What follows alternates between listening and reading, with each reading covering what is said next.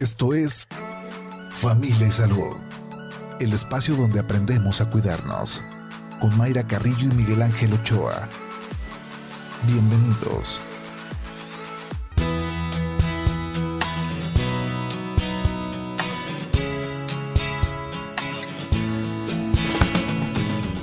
Hola, ¿qué tal? ¿Cómo está? Muy buenos días. Bienvenidos a Familia y Salud, jueves ya 17 de febrero del 2022. Qué bueno que nos acompaña. Que sea un excelente día para usted, para su familia. Algo de tráfico, nos comentan. Sí, en periférico que se registra un accidente, hay un, un tráiler involucrado. Entonces, pues Revise. varios niños o van a llegar tarde a la escuela si les permiten ingresar o van de regreso a casa, casa. porque pues sí, el horario Sí, no o a los trabajos. Sí, Ahí pues. use alguna de las aplicaciones. El famoso Waze o el este Google también. Google. Sí, pero que funciona. ponen Yo el mapa y todo marca rojo. Pues desolé, como dicen los franceses. Lo paciencia. Si nos está escuchando, siento, paciencia. Si va también a su trabajo. Pelar un gallo. sí. Pues ni modo, así Una es mañana esto. complicada. Sí, a veces, a veces la cosa fluye bien y a veces no, pero bueno, paciencia.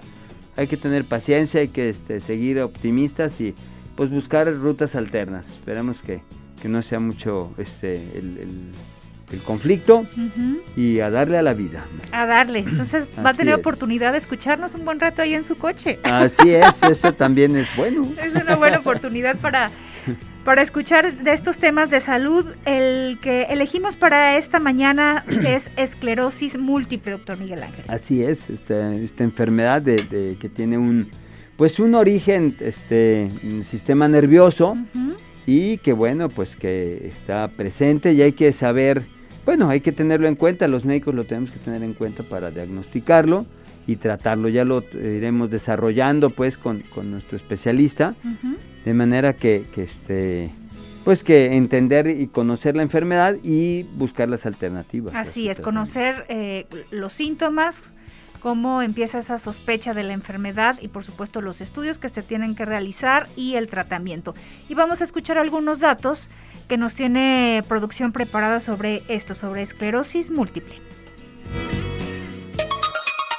La esclerosis múltiple es una enfermedad del sistema nervioso que afecta al cerebro y a la médula espinal. Lesiona la vaina de la mielina, además del material que rodea y protege las células nerviosas.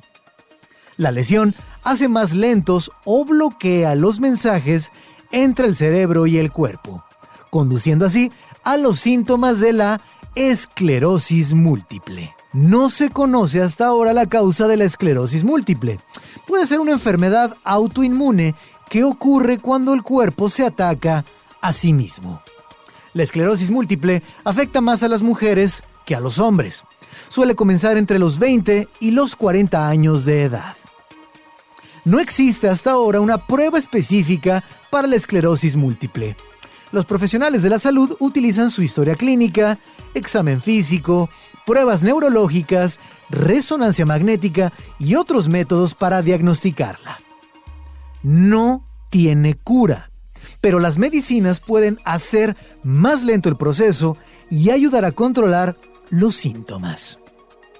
La fisioterapia y la terapia ocupacional también pueden ayudar.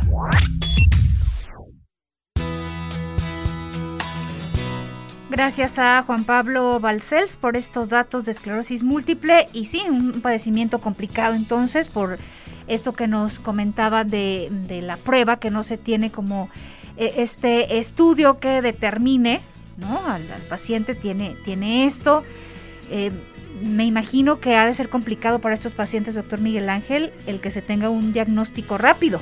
Sí, bueno, sí es, eh, el problema es que no es un, digamos, son síntomas a veces medios vagos, hay pérdida de la visión, por ejemplo, hay dolores musculares, hay fatiga, o sea, hay, hay muchos síntomas que pueden ser muy, ¿La visión también se ve afectada? sí, así es, sí, es una de las cuestiones que, que, que, este, pues que están presentes y que puede llamar la atención a la- a la- al, al profesional de la salud, de manera que empiece a canalizar precisamente pues esta, este, esta investigación a ver qué está pasando, ¿no?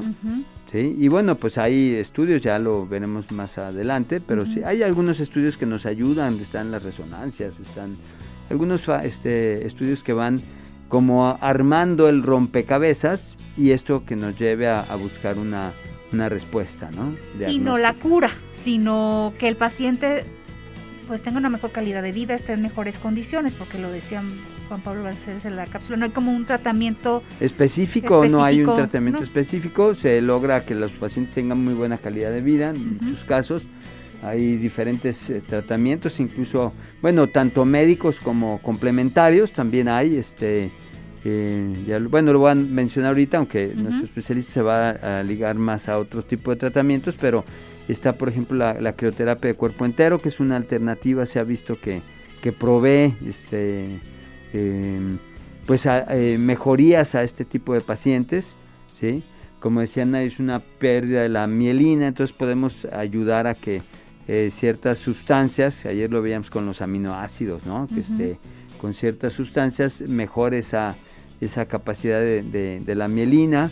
Hay por ahí también asuntos de, donde podemos eh, este, mejorar la capacidad de, función de la mitocondria con, otras, este, con otras suplementaciones. Y bueno, pues hay este, anticuerpos monoclonales y bueno, ya lo, lo veremos más adelante. Así es, y los invitamos a que participen en el programa con sus comentarios, con sus preguntas, sugerencias de tema. Podemos estar en contacto a través de mensajes vía WhatsApp 33 26 47 93 76. También a cabina nos puede marcar al 33 30 30 53 26, terminación 28. En redes sociales también estamos como arroba Jalisco Radio, nos puede escuchar en www.jaliscoradio.com y puede consultar programas anteriores de familia y salud en Spotify.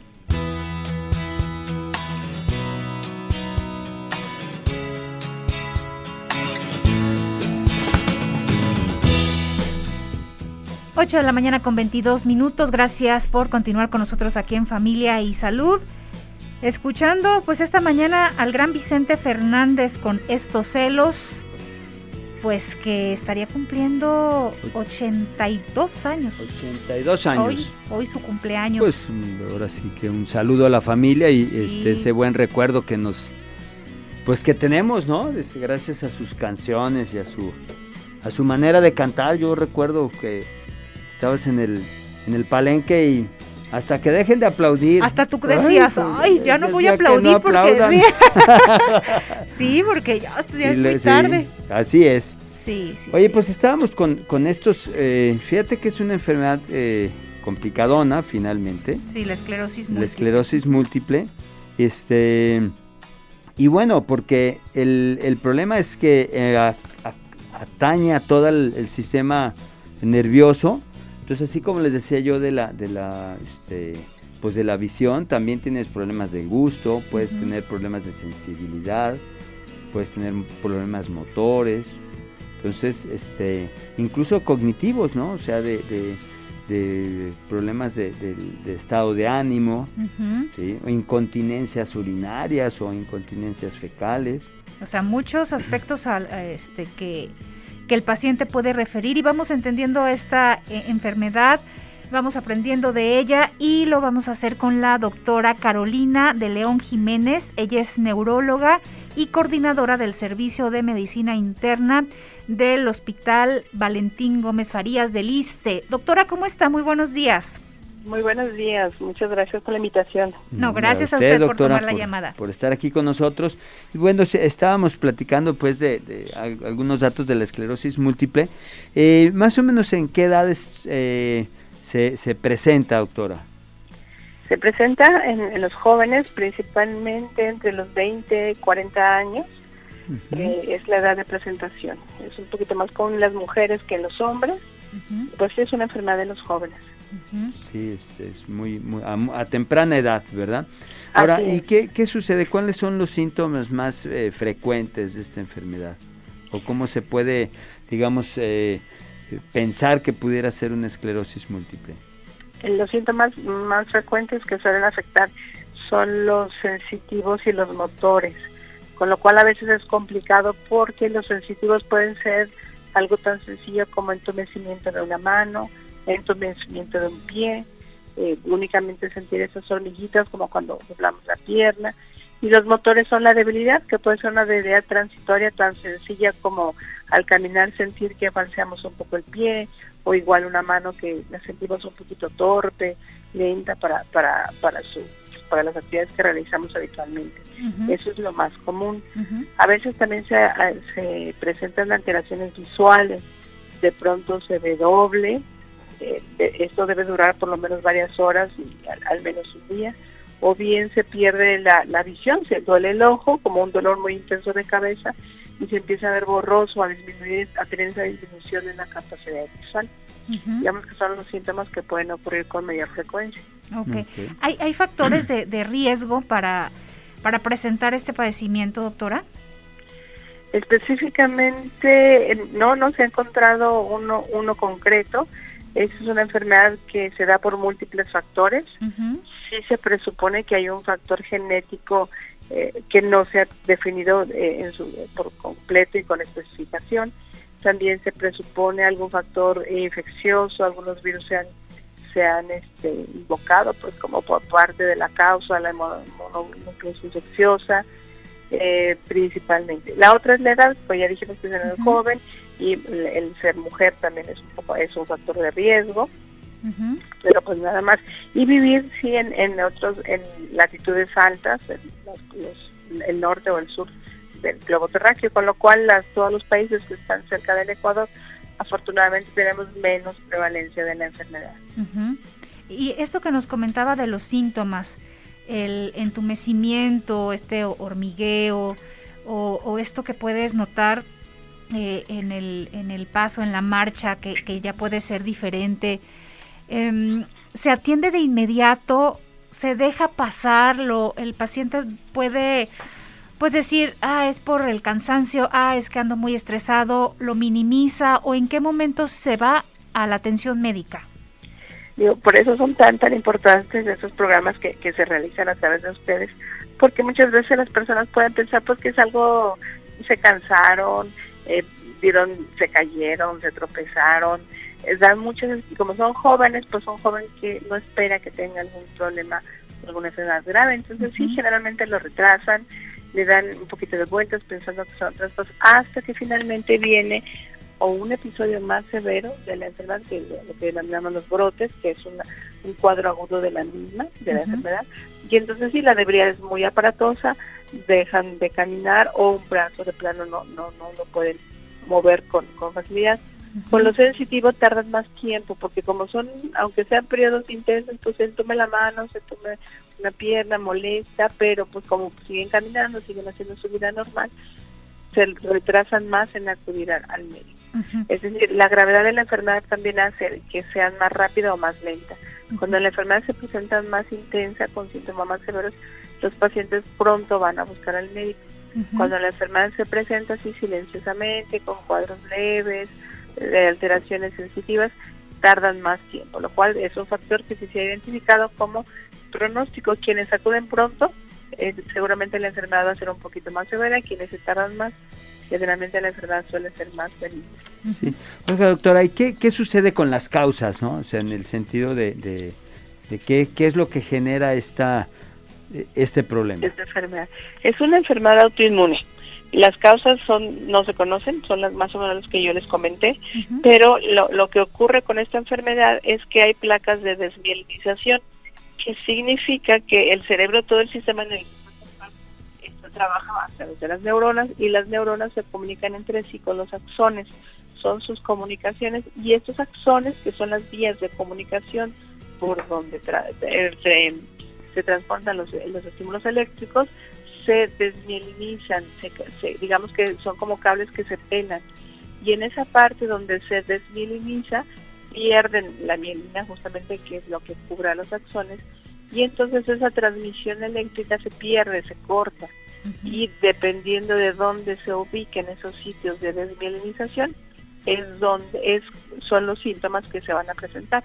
Por ejemplo, si una de estas zonas de, de desmielinización o de inflamación aguda se da, por ejemplo, en la parte frontal del cerebro, donde está en las partes de las neuronas que nos permiten el movimiento, el lado contrario, el lado derecho, sería en el lado izquierdo, por ejemplo en la mano o en el sitio del pie, eso es lo que falla en el momento agudo.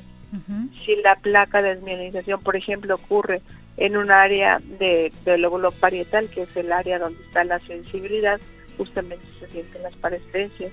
Si ocurre en el cerebelo, que es el centro del equilibrio, las personas tienen alteraciones de aquel equilibrio, eh, como si estuvieran mareadas, ven doble, hablan como borrachitos. Si la placa, por ejemplo, se da en la médula, que es un área muy, muy pequeña del sistema nervioso central, es cuando vienen los brotes más severos, donde las personas pueden quedar parapléjicas, si la placa es más baja, que es menos común, o cuadriplégicas, que tienen la debilidad en las cuatro extremidades, porque la placa se localizó en la columna cervical, que es más frecuente. Esto es lo que ocurre y dependiendo de dónde ocurre se van a dar las manifestaciones de falla en ese sitio. Sí, ¿hay algunas zonas que tienen más predisposición a, a, este, a esta presencia de las lesiones o es así este de, digamos como un volado? Es más, es más, es las, las placas se localizan en la sustancia blanca principalmente, que es esto que les explicaba, los sitios de los axones. Y la predilección es en ciertas áreas del cerebro que están que rodean a los a los ventrículos del, a donde está bueno, donde, donde va el, líquido cefalorraquídeo que son las áreas de la de la corteza motora principalmente que es toda la debilidad y de la corteza sensitiva. Es muy común son los más comunes. Menos común son las las del cerebelo y afortunadamente menos común es la de la médula espinal. Ok, ahora los síntomas eh, aparecen de un día a otro? ¿Cómo, cómo se va presentando esta enfermedad? Esta pregunta es bien, bien, bien importante porque los síntomas de la enfermedad se van dando progresivamente, pero en, en horas, es decir, un brote, la enfermedad se caracteriza principalmente por lo que denominamos brotes, que son como episodios agudos, literalmente episodios agudos de la enfermedad, que se desarrollan en 24 horas, el paciente empieza a sentirse mal, de cualquiera de estos síntomas que ya comentamos y se van intensificando a lo largo del día, de modo que en, menos de 24 horas el paciente tiene el síntoma muy intenso, dependiendo del sitio que ya dijimos, y debe de durar por lo menos más de 24 horas para reconocerse como un cuadro activo de la enfermedad, una vez que ya sea diagnosticado. Decía, perdón doctora, decía hormigueo, decía eh, entumecimiento, pero en algún momento se va a presentar dolor.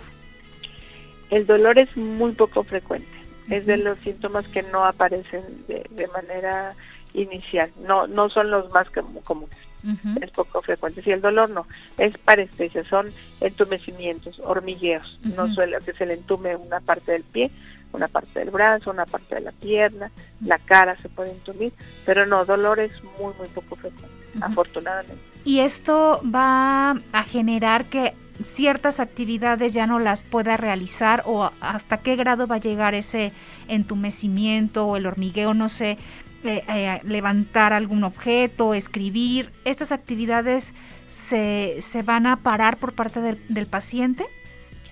Esto es muy variable dependiendo de la intensidad del brote. Si el brote es muy intenso, el paciente no puede realizar actividades por la gravedad de los síntomas. El, se entumen y generalmente no van solo los síntomas. Es decir, no solamente hay debilidad, sino hay debilidad, entumecimiento y vienen síntomas sistémicos. Los síntomas sistémicos es del impacto de la enfermedad en el organismo de la persona los pacientes se sienten muy cansados, se sienten, pueden sentirse angustiados, atarantados, no, no tienen como esa agilidad mental. Es decir, eh, aunque el brote es principalmente motor o sensitivo, el impacto al resto de la persona es, es muy importante. La intensidad varía, hay personas que lo sienten leve, se fatigan poco, el entumecimiento es leve, les permite hacer ciertas actividades, pero hay otras personas que las pueden incapacitar por completo el, momento agudo de la enfermedad. Ok, ahora este, la, la perspectiva de, de, diagnóstico, ¿cuánto tiempo tarda un paciente en, en, general de empezar con los síntomas a tener ya el diagnóstico como tal? ¿Si hay una, un tiempo eh, muy largo o no? Puede ser muy largo o dependiendo de hacia dónde se dirige el paciente Eh, si el paciente inmediatamente es captado, pues normalmente van a los, de la primer, del primer contacto, que suelen ser médicos generales, médicos familiares, en el listo pues van a las clínicas, los atiende un médico familiar. Si el médico familiar tiene esa sagacidad de identificar los síntomas motores, los síntomas sensitivos, que no encuadran muy bien, ese es el problema que como no son no, no son fáciles de identificar, sobre todo los sensitivos, se confunden muchas veces con que está nervioso, está estresado, está tensionada la persona, está, está nerviosa, angustiada, tuvo un problema. Y como esta enfermedad sí se, sí se eh, hay factores disparadores que son el estrés, es un factor disparador bien importante, corresponde, es decir, una persona que esté iniciando con la enfermedad y de pronto entre en exámenes finales, por ejemplo, en la universidad o en la preparatoria, que está hablando de, personas jóvenes, o, en el trabajo de pronto tienen alguna situación así muy complicada económica, ese factor de estrés determina o, dispara un brote. Y en efecto así es, entonces van al doctor y dicen, no, si es que estoy teniendo problemas, estoy teniendo exámenes, ah, bueno, está nerviosa, le pasa tal. Y lo sensitivo, como no tiene un patrón específico, nosotros cuando revisamos a las personas con alteraciones sensitivas, hay diferentes patrones orgánicos que nosotros podemos identificar. Es decir, sabemos qué área del, cerebro está fallando cuando hay un tipo de alteración sensitiva. En la esclerosis múltiple esto no ocurre así. Entonces es muy difícil que el médico general lo identifique, pero justamente al identificar que no tiene esa especificidad de los síntomas es cuando debe de enviar al neurólogo. Si el paciente llega rápido al neurólogo, el diagnóstico se hace mucho más fácil, sobre todo en neurólogos que ya tienen experiencia. Eso también se ha identificado bien. Es una enfermedad que antes se conocía poco, ahora se conoce mucho más, pero justamente la capacidad de diagnosticarla depende en, mucho pues de la experiencia que tenga el, neurólogo. Si el neurólogo ha tenido una, una formación suficiente durante sus etapas de, residente eh, y ha visto suficientes pacientes con esclerosis múltiple, va a ser más fácil que identifique al paciente con esclerosis múltiple. Si el neurólogo durante su ejercicio clínico ha tenido eh, ha tenido más pacientes con esclerosis múltiple, va a ser más fácil que lo diagnostique. Entonces sí depende de esas características para poder diagnosticar. Sí, de tenerlo en cuenta, ¿verdad? De, estar dentro de la expectativa del, del, médico como una, una un posible diagnóstico.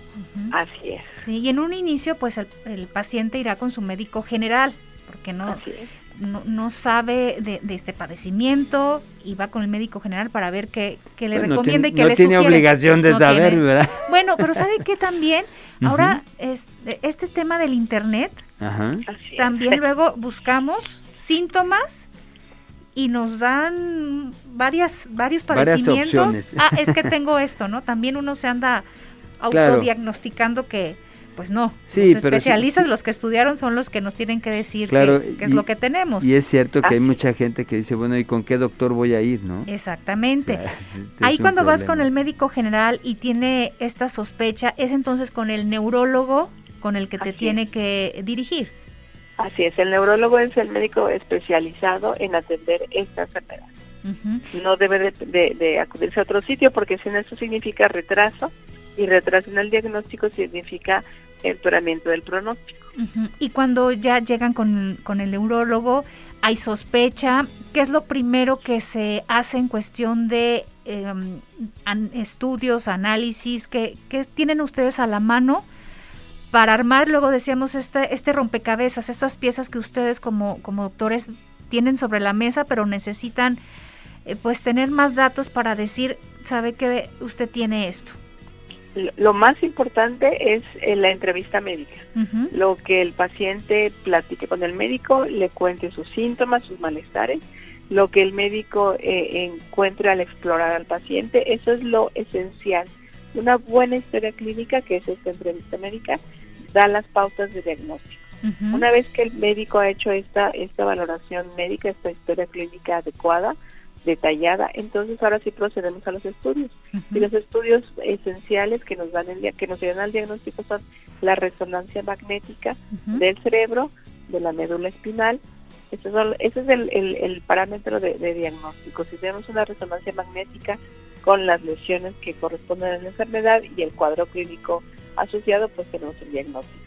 Hay otras herramientas que sirven mucho, que son los potenciales evocados visuales, potenciales evocados somatosensoriales de las extremidades, la, la tomografía de, nervio óptico, es decir, otros exámenes de laboratorio también de inmunológicos que nos permiten con certeza diferenciar de otras enfermedades que se pueden parecer. Pero lo básico es las dos primeras que comenté. Bien, abundamos en este punto de los de los estudios después de la pausa, doctora. Claro que sí. Vámonos a la pausa con la invitación a que participe usted que nos esté escuchando, alguna pregunta, comentario que tenga, mándenos sus mensajes a través del WhatsApp 3326 479376. Aquí a cabina también nos puede marcar al 33 30 30 53 26 terminación 28. 8 de la mañana con 40 minutos, vámonos a la pausa.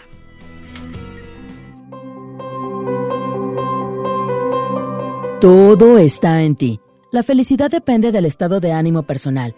El bienestar está determinado por lo que elegimos, ya sea que veamos las cosas de forma pesimista o bien como una oportunidad para ser mejores.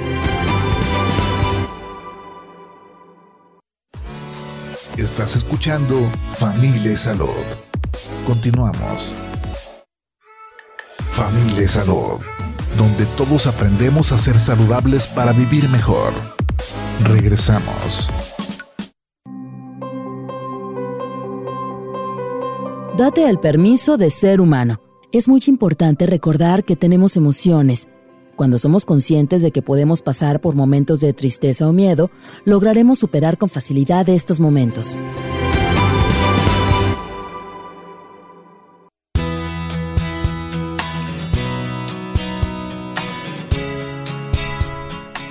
8 de la mañana con 45 minutos. Gracias que continúa con nosotros aquí en Familia y Salud a través de Jalisco Radio, transmitiendo desde el edificio México, Sistema Jalisciense de Radio y Televisión, en piso 2. Estamos ubicados en Francisco Rojas González, 155, esquina Avenida México.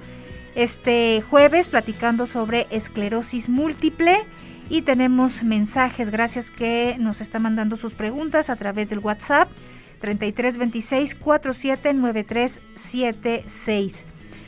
Hola, buenos días. Eh, por lo regular a mí se me entumen las manos. ¿También es un síntoma de la enfermedad? A ver, doctora, eh, ¿el tema de las manos también es síntoma? Eh, el tema de las manos, si es simétrico, es decir, de los dos lados por igual, es poco probable. Eso generalmente puede corresponder a un, un problema del túnel del carpo. Sin embargo, siempre lo decía hace un rato, la historia clínica es lo más relevante, saber desde cuándo lo tienes, si es constante, si va y viene, qué parte de la mano se entume, si son al mismo tiempo y buscar otros síntomas, eso de, eso dependerá de la edad de la persona, si es hombre, si es mujer, a qué se dedica, es decir, mucha complexión, todo eso ayuda a definir, pero inicialmente si son simétricas es menos probable. En la esclerosis múltiple, como son, digamos, es en parches, así literalmente es en entumecimiento, generalmente es como si tuviera un parchecito en alguna parte del cuerpo. Pero eso obliga a que vaya con el médico para que la revise y haga todo esto que acabamos de comentar.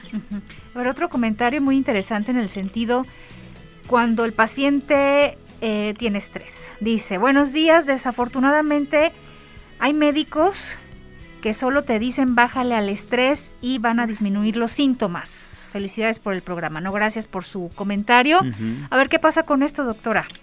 Digo, es cierto, el estrés, que si nosotros estamos con muchísimo estrés, lo que ocurra con nosotros, que puede ser orgánico o no, va a empeorar.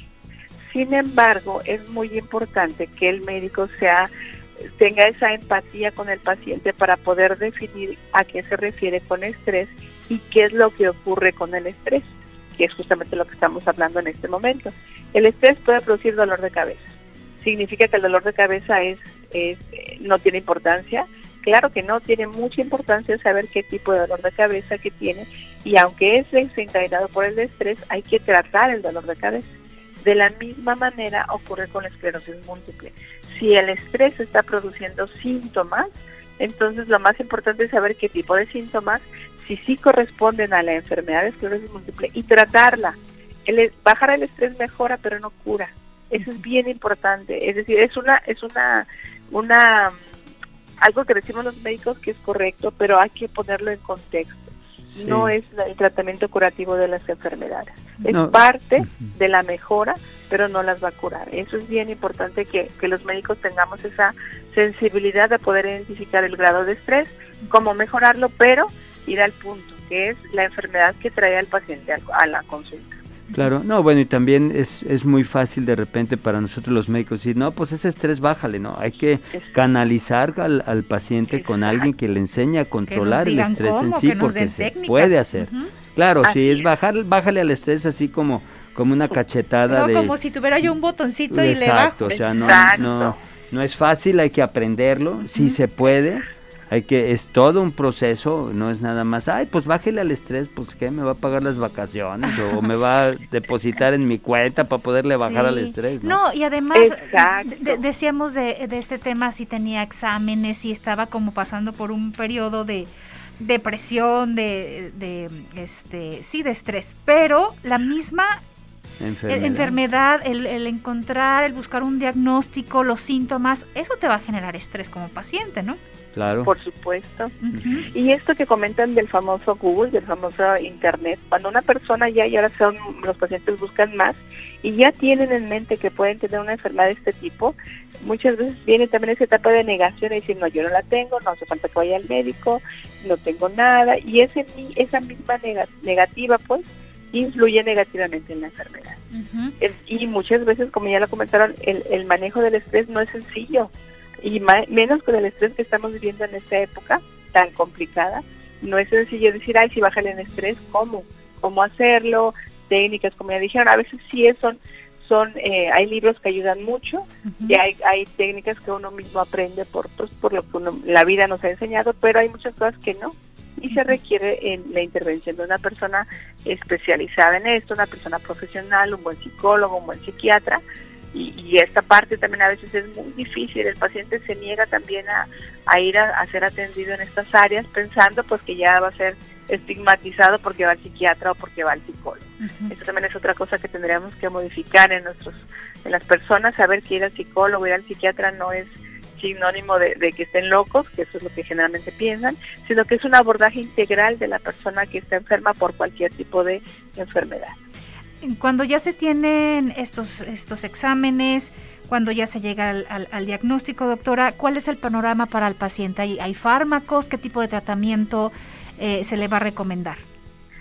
esta es una enfermedad difícil, es decir, eso, eso sí hay que tenerlo en mente, no es una gripita, no es una, una enfermedad estomacal que se va a quitar en siete días.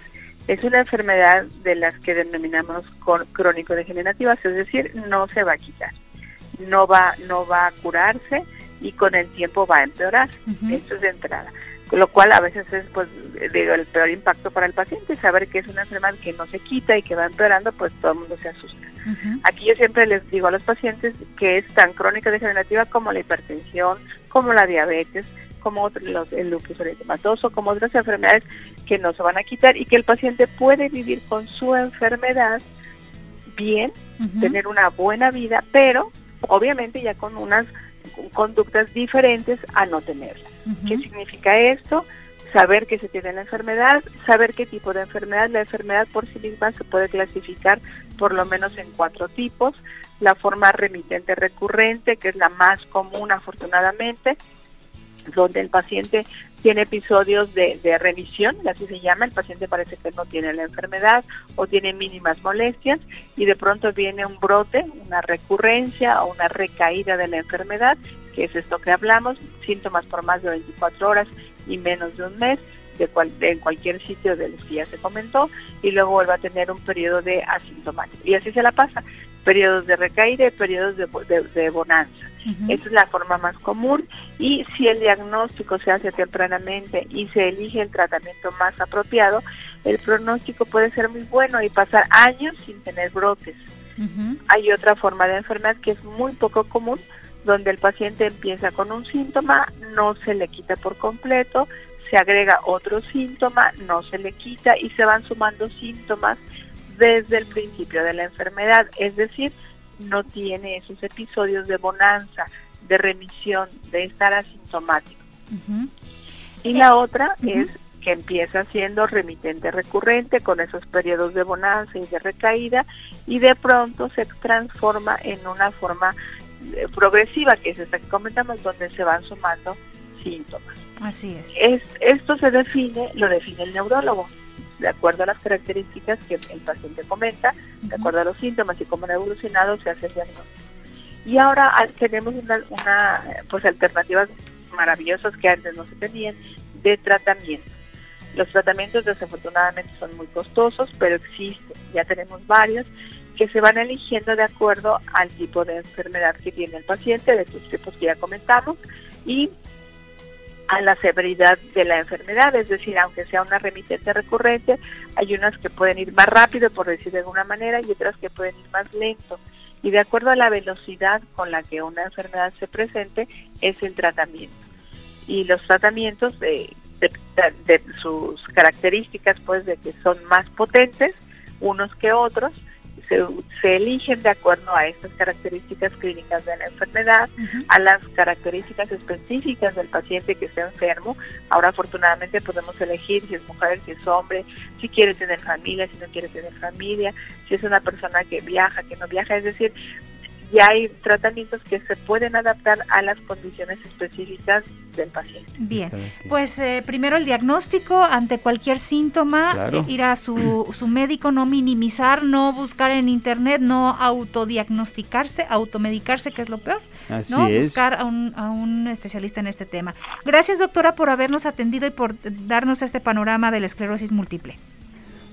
Muchísimas gracias a ustedes, gracias a su auditorio y quedo para cualquier duda. Muchísimas gracias, doctora. Muy amable. Gracias. Listo. Pues, vámonos. Vámonos a tele. A tele, los esperamos en unos minutitos a través de Jalisco TV en el 17.1. Mañana aquí tempranito para ya cerrar la semana. Producción, gracias a Shaq y a Edgar. Edgar, Shaq, muchas gracias. Y vamos. Pues hasta mañana, primero Dios. Adiós. Esto fue Familia y Salud. El espacio donde aprendemos a cuidarnos. Una producción de Mayra Carrillo y Miguel Ángel Ochoa para Jalisco Radio. Te esperamos en nuestra siguiente emisión, en punto de las 8 de la mañana, aquí en el 96.3 FM, JB Jalisco Radio. Hasta entonces.